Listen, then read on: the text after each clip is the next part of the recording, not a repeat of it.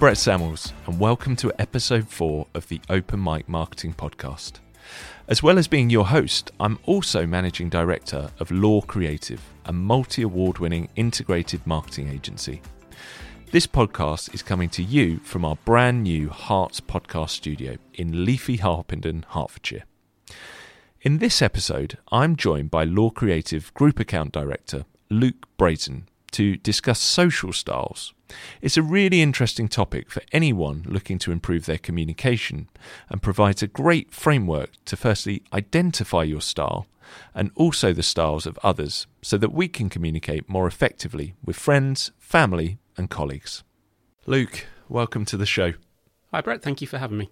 So, today we are talking about social styles. So, could you tell everyone what we mean when we say social styles? Social Styles is a framework for a communication toolset or a communication approach. It's been developed over the last 10, 15 years or so in particular, and there's four main aspects to social styles. So you have the analytical style, the driver style, the amiable style, and the expressive style. And typically, a person fits into one of those four styles, and there's some common ways that they might communicate or think and, and act. So it's it's a framework called social styles that's used to support and give you some tools to hopefully improve communication and kind of relationships with people. And having worked with you for a while, Luke, I can probably guess yours, but tell me tell me which one you fit into. So, Brett, this probably comes as no surprise to you um, to find that I'm the analytical style.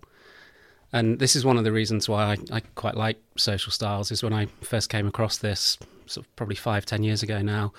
You know, I carried out the quiz and it gave me these results, and I'm like, yeah, this is definitely me. Typically described as logical, thoughtful. I like to think things through, so it's quite rare. Even if you might want a very immediate response from me, I'm the sort of person that would normally like to take a, a bit of time just to look at it from several different perspectives and make sure that I'm coming back with an answer, sort of evidence with facts and details. I'm quite comfortable with ambiguity in the context that I'd be looking for a solution or a way to kind of solve a problem. So I'm, I'm quite task oriented, comfortable either working with others or on my own, but generally kind of, say, quite well organized, going step by step, working through things. And as I said, I've kind of described myself, I think, quite accurately in the and obviously, there's the three other types of social style. Are there any that you would find difficult to work with, or is it just that you have to recognise what they are and, and what the drivers are? Yeah, potentially. And I think so. This is the point of social styles: is the ability to kind of flex and adapt your style to support a bidirectional conversation with others. So, you know, we have the phrase in life: treat others how you would like to be treated yourself actually with social styles it's treat others how they would like to be treated. I if there's somebody who is a different style and for example the expressive style is the, the sort of the polar opposite to me you know an expressive and an analytical you're going to think and behave potentially quite differently. And if you can't flex your styles so either they flex towards you or vice versa that's where breakdown in communication can happen. And quite often it can be people looking actually or trying to work towards the same objective, but just something's broken down in the words being used or the mannerisms. So, analytical style and expressive are polar opposites. So, analytical, it's thinking about the logic, the cautiousness, we want to be careful on it and around it. Expressive is very much about feelings. So, expressive people, you'll know how they're feeling, whether that's positive or negative. They love to have fun. They'll quite often turn disaster into humour they're you're outgoing, quite charismatic, so they're they're good to be around. They're great storytellers. They get very excited, so they'll be all about the feeling, and I'll be all about the task and the logic. And you can sort of see there in the two different styles we've described. There's not a lot of similarities, and so that is an example where you might find some challenges. And likewise between driver and amiable, again they're polar opposites. I should say as well there isn't a best style or a worst style.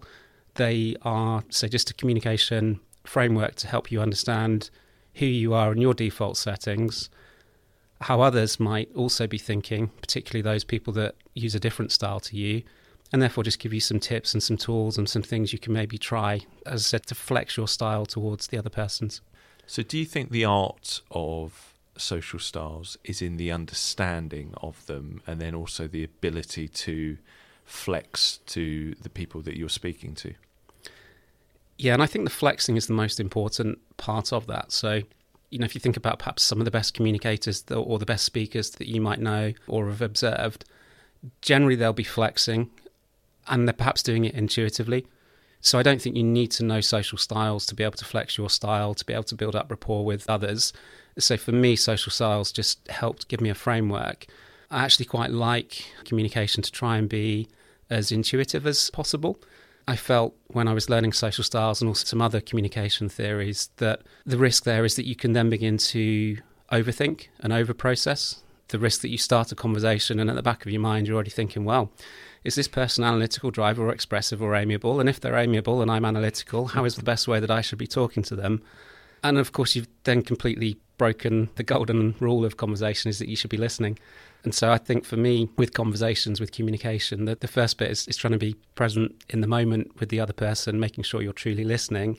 And then it's when, oh, actually, hang on, they're saying something and I don't quite understand what they're saying, or what I want to get across isn't being understood in the way that I wanted it to be understood. That's when I'll perhaps dip into my tool bag, you know, social styles, and I think, well, actually, if this person's amiable, and therefore I might want to ask them a question about the work and its impact on them as an individual. So shift from sort of taking it as a you know logical and we need to do this because and if we do this x equals y etc. And just move it into a look. This is how, from a personal perspective, this is how I think you could add value to this project, etc. So you can shift your styles a little bit to support that communication. But so I, I tend to reach for this if I'm struggling if I'm not struggling and communication's nice and intuitive and easygoing, then great. That's the goal, really. So it, it feels like you almost use it as a as a kind of troubleshooting tool to help frame or reference some of the interactions that you've had with other people, whether they're clients or, or team members. Yeah, definitely, and both from a personal perspective and from a team perspective. And you'll find that people who are the same style will tend to think quite similarly. So, for example, if a client is a driver style client, it's sometimes good, therefore, to have a driver style account manager working alongside them that you get that rapport. So, there's a similar way of acting and behaving. So, yes, from a personal perspective, if I'm thinking, gosh, I sent an email and I was asking for this, and the response I got was not what I was expected, or I've generated an answer that wasn't the answer I wanted, I might look at it from a personal point of view, but also I think from a team structure. And you mentioned there around matching up complementary social styles with one another. And I think that that works really well. And you also mentioned that some of the social styles that maybe not clash, but but have very kind of different views. What's your perspective on building teams, and should they be a mixture of these, or should they be similar, or or what's your thoughts?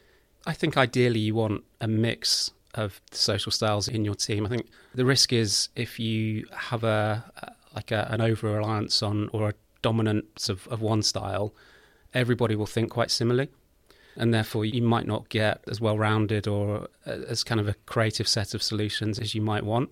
The different styles will bring a slightly different thinking and, and creative approach to work and to tasks, etc. And I'm a big fan of playing to strengths. I think, you know, yes, it is quite useful to know weaknesses as well but for me, the main focus is always on, well, let's play to strengths. So if I'm working on a project and I know that the client is going to be particularly focused on a set of deadlines and they're going to want to be kept heavily up to date with reporting material and information about how we're proceeding against tasks and milestones, etc. Well, I'd probably want a driver style person leading that project. So you can match up a little bit within your team based on your relationships with suppliers, clients, etc.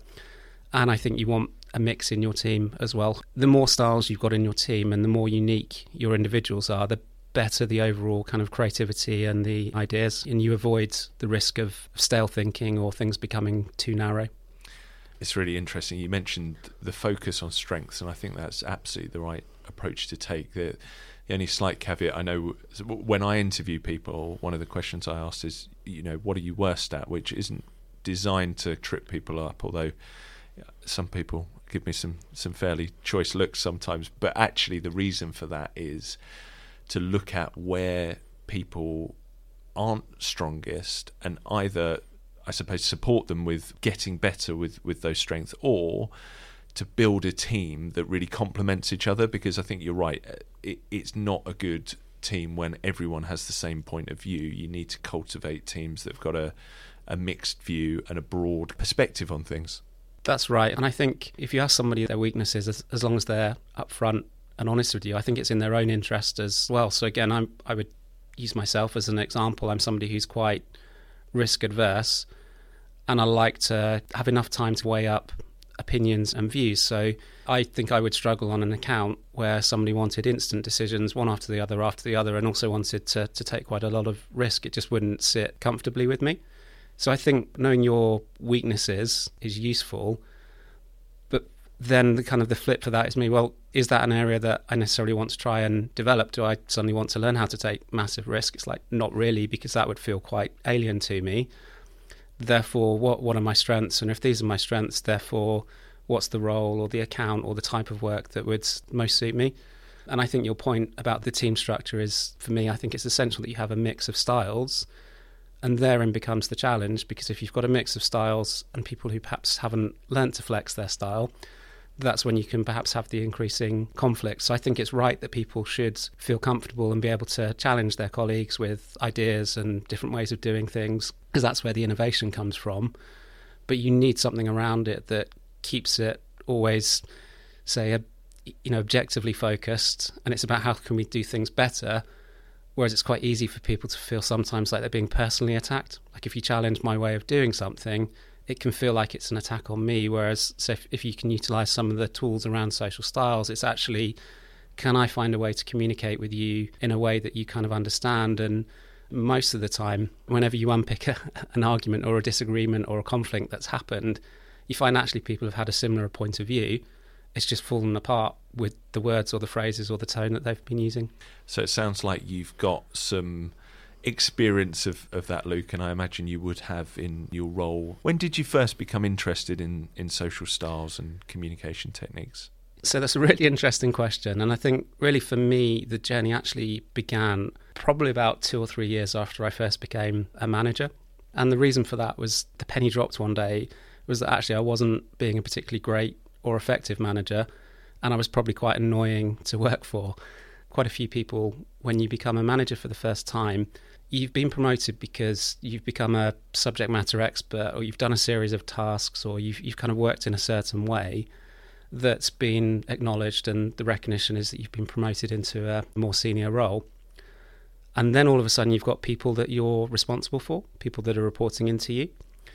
So I remember very clearly my mindset at the time is well, okay, this is what worked for me. This is how I was successful. So I want you to work in this way. I want you to think like me. I want you to act like me. I want you to deliver in the same way that worked for me. And I was like that probably for about two or three years and scratching my head thinking, oh, being a manager is really hard work. You know, what are all these people doing? What is it that they're coming up with? And why can't I find someone like me? And then the penny drops. It's actually, I'm the one that needs to grow and develop that actually these people are all bringing value and they've all got input to add, but we work in different ways because we think in different ways.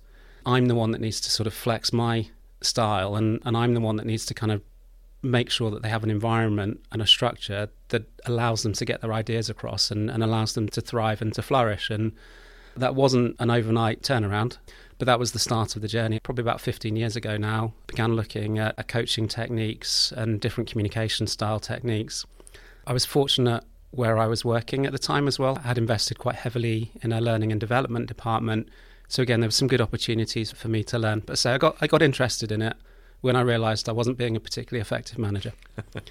so we've talked a bit about social styles, and you mentioned some of the other communication practices that you'd looked at. What what, what other ones were they? So social styles I like because so you've got those four main quadrants, and I find that easy enough to remember, and you can dip in and dip out of there's a little bit more to it as well, but generally it's an easy one to hold in uh, my memory. I've also looked at neuro linguistic programming, which is NLP. I like NLP a, a, lot as well, but it's it's quite complex, and there's a few key phrases from that that I still really value. So, what one of their presuppositions is you cannot not communicate, and I love that as a sentence, and that literally sums up everything about communication. You you cannot not communicate. So how you appear when you first walk into the office. You know, are your shoulders sloping and you're looking down, or are you standing tall and proud? When you're speaking, how do you sound? Are you mumbling or are you kind of clear? Uh, you know, even what you're wearing, if you come in wearing shorts and Crocs or if you come in wearing a, a sharp suit, everything about your actions, your behavior is giving off communication. People will be perceiving and thinking about you and making judgments on you based on how you act, how you look, what you say, etc. So, some of the NLP aspects I really enjoy. NLP also covers kinesthetic, visual, and auditory in terms of communication styles. So, whether people predominantly uh, learn and communicate visually, so they might use phrases like I see, or it might be I hear for auditory, or it might be I feel for kinesthetic. Again, there's there's quite a degree within NLP, and I just can't remember it all, and I can't bring it all back. And as I was saying, the, the thing that I felt was important is the ability to sit and listen. And if again at the back of my mind I'm thinking, well, am I in rapport? Are they looking upwards? Therefore, are they visual? Or that I'm no longer listening and I'm I'm kind of thinking too much. The other one that I enjoyed as well, and, and this was useful for me in terms of learning a bit more about myself, was Myers Briggs. There's a good website, I think it's 16personalities.com. And again, there's some interesting things in there that you can find out about yourself. That was good, but I said there's also 16 or 15 other personalities, and 15 is a lot more to remember than four. So social styles again um, became the more practical for me. So when you're managing people, and, and particularly in the current situation that, that we're in, where a lot of that communication is done digitally now, how do you manage a team where there is a mix of social styles? Differently, there isn't a one size fits all.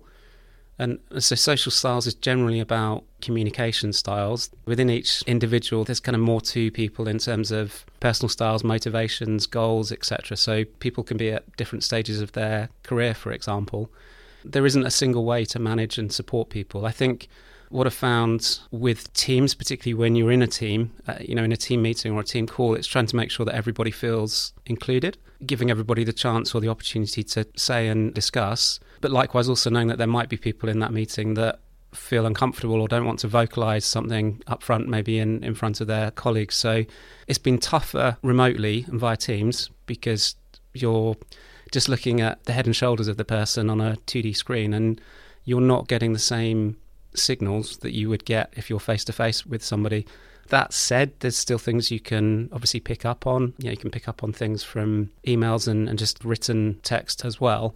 And I think the pandemic has made things tricky, particularly for people who are maybe more extroverted. So people that would normally get energy from being around and with other people. I suspect they've found the pandemic a lot harder than um, maybe people who are more introverted, who are more comfortable with their own thoughts. It's interesting you mentioned introverts and extroverts because I think you're right. From a being extroverted, you know, you want to kind of spend time with people and have that collaboration. I'm sure that's something that people have missed. I suppose the flip side of that with, with the introverts is that whilst they might like working in a home environment more, I find that particularly on some of the bigger group calls, it's quite hard then to to kind of get their opinions. And actually introverts have have amazing kind of ideas and opinions but it's it's really our job to kind of tease those out. So what what's your you kind of yeah. feeling on that? I'm smiling a little bit as you're asking me that question. I was on a course with about 20 other people and we were doing an observed task. I can't remember exactly what the task was but very quickly the extroverts and the people that like to take control. So, myself included in that. So, from social styles, it's typically your analytics and your drivers like to kind of um, control and direct things. And we're at the whiteboard and you're trying to talk louder than the other person next to you to make sure that your voice is being heard and that your opinions coming across. And it was kind of chaos. Those of us that were speaking were getting a little bit frustrated with each other. And we totally failed the task. It was just awful the learning team that had been observing us afterwards, you know, started to ask, "How did you feel?" How you know, going around talking to different people, and then they started to talk to some people who'd been quite quiet. Uh, and they, you know, how do you feel? And, and so the people who'd been quiet, the introverts, were like, oh, I felt really uncomfortable. And, and you started to feel, oh no, I've, you know, I've, I've made somebody feel uncomfortable, which was never my intention. And then they asked some of the introverts, you know, and did you have a solution for this? And pretty much all of them had really strong solutions. I still remember the feeling and that jaw dropping moment. It's just like, oh, what I needed to do as somebody who likes to perhaps take control is make sure that you're hearing the views and opinions of everybody else in the room. So the person who was quiet wasn't quiet because they weren't interested. They were just quiet because they didn't have an opportunity to speak that was a big wow. Actually, I, it sounds awful even saying it now, but that just hadn't occurred to me. Though my own head, again, it goes back to well, if somebody you know is quiet, I just assume they're not interested or they're not thinking like me. I want to be involved, therefore I'm going to say stuff. There's a huge role I think for leaders to make sure that people feel included. And that there's that opportunity for often these really great or amazing creative ideas or creative solutions to come from all people it's interesting, but you, you remind me of a recent workshop that you and I did where we were doing a, a big group exercise. There was 25 quite senior clients on the call and we took the decision about halfway through to do a written exercise which when you're doing a, a big group call is really uncomfortable to all sit for 10 minutes in complete silence but actually the the output that we got from it was really good because it was written everyone got their their opportunity to yep. to have their opinion. It worked really well. Yeah it did. I agree with you. It definitely felt awkward being on the teams call when uh, you know it suddenly goes quiet. You're like well i hope they're working on their task and i hope it's going to come back okay. But I 100% agree with you. I think the thing it did well is it then meant everybody was included and on that call was you know a mix of people for whom english perhaps wasn't their first language so actually speaking in a workshop maybe was more challenging but given that opportunity to write things down it made sure that everything was was heard i think we got a lot more insight from that because we got everybody's opinion and we got a lot more than we would have i, think if we'd have just continued asking the questions so it's funny how many things I think on my own journey you kind of learn from because you realize you've maybe made a mistake or there's a better way of doing things. And that was certainly one of them for me. It's just making sure that, you know, you give everybody the chance to speak and perhaps the worst thing you can do is be talking over others. And again it comes back it's like look the, the art of conversation and communication that's why listening is so fundamental. And luke you mentioned your own journey and do you think that people's social styles can change? For example whether that's age or, or experience? So i think your social styles will definitely change when you're under stress and pressure. I definitely move from analytical to driver. When I'm feeling that, you know, there's a, a lot of deadlines looming and there's some challenges, I'll switch. So analytical, you, I'd normally start with a question. Uh, you know, I'm working on this. Could you help me with this? Do you have time for this? It'll usually be question based. As soon as I'm under pressure, I switch to I need help me with this now. Please stop what you're doing. I need to speak to you, and I become very direct. And I'll, so I'll switch from analytical to driver style under pressure say I think most people do that you'll shift from your default style into one of the others. So I've observed myself doing this several times and you think, oh, I'm feeling under pressure. Let's just go and get a quick breath of fresh air or something. And so you can spot it in yourself. And I think you can also spot it in your colleagues. I think in terms of whether they change over time, I think that's an interesting one. I think generally, I think you become a better communicator as you age and as you mature.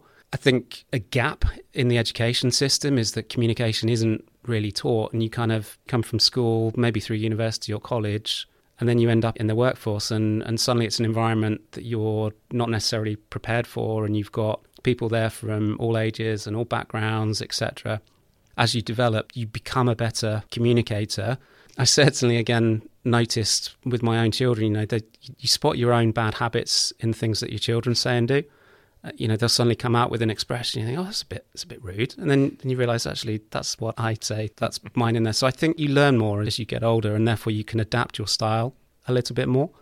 I think the better communicators, um, you know, the better leaders are perhaps doing that just intuitively. So you might meet somebody who's an amazing communicator and they've never heard of social styles, but they're excellent at flexing their style, and that's because they've learned to adapt how they're talking and what they're saying based on who their audience is. So I think you can learn to flex your style.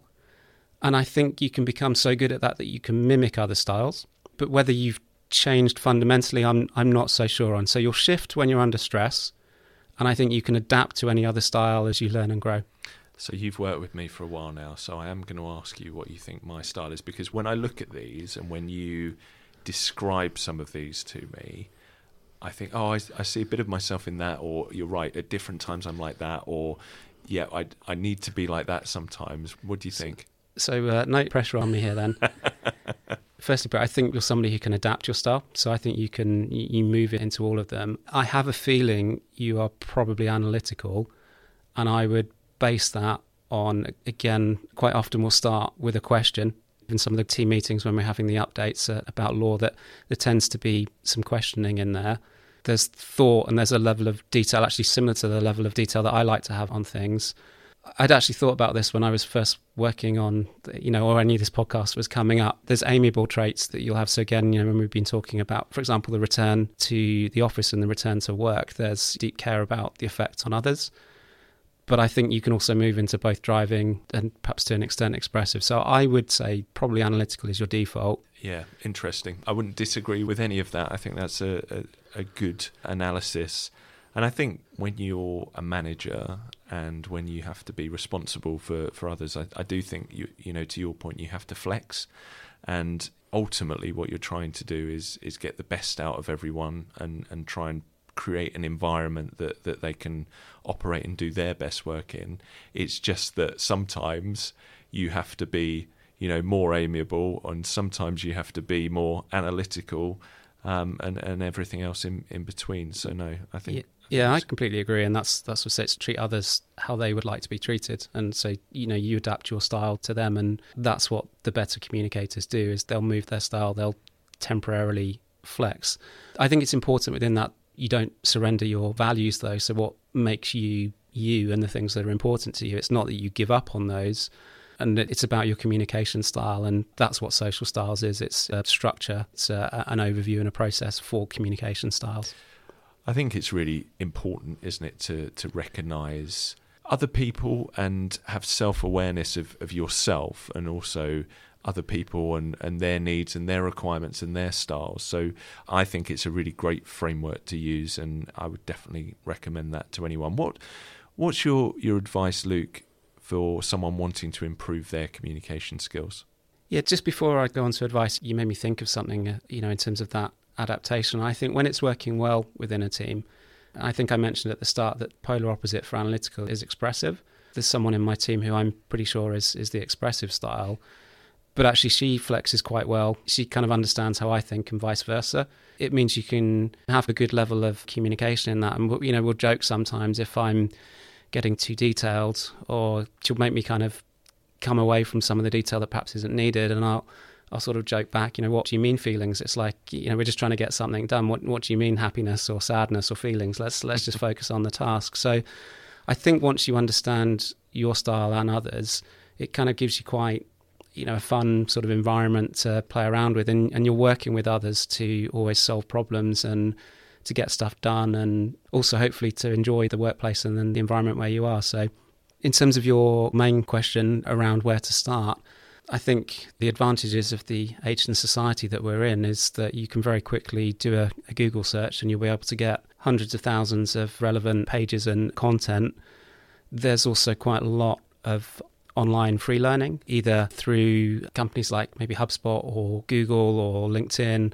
There's tools and places where you can go for online learning or even just to kind of read a synopsis of, uh, you know, what a course is. I think when you're doing that, you can begin to see, well, actually, I think this one looks interesting. I'm going to go in a bit more detail in this one. This one I'll maybe put on the reserve list for now. I think the important bit is the desire, or it's that realization that actually my communication isn't as effective as I want it to be, and I need to develop and grow it as an individual to further my career or to improve how I converse with my friends or family or, or, or whatever it is. So I think you need that desire first then just start looking because so you'll find many results and some will jump out at you as ones that you want to explore a little bit more.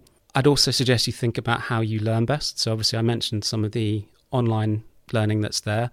With things like communication, you might also want to consider some classroom learning. You know, things like role playing as, as part of a communication development, I think is important if you're not doing that, if you are only learning online, then you have to remember to put things into practice. So when you're talking again with friends, colleagues, family, if, if there's things that you've been learning about, then you need to kind of try and put them into applied conversation. Another thing that I'd learned again mainly through NLP was rapport. Whether you can build sort of physical rapport with mirroring and matching. And it's quite a fun example when you can. It's like if you can build up rapport with people in the room, you know, if they're all leaning slightly backwards and you're in rapport with them, can you then lean forwards and then let's see if the other people in the room that you're in rapport with are also leaning forwards, or can you cross your arms and see see what happens? So there's quite a few opportunities that you can put things that you're learning into practice and maybe even have a little bit of fun with them in terms of exploring. Luke, as ever, really, really interesting insights. Thanks so much for, for coming on. And uh, yeah, we look forward to putting some of that in practice. Cool. You're very welcome. Thank you, Brett. I really enjoyed speaking to Luke this week. Social styles seems a great way to understand how you and those around you like to communicate. And whilst on its own it might not be a silver bullet to 100% defect free communication, it's a great tool to have to troubleshoot when communication might go awry. So that's it for another episode of Open Mic Marketing. See you next time.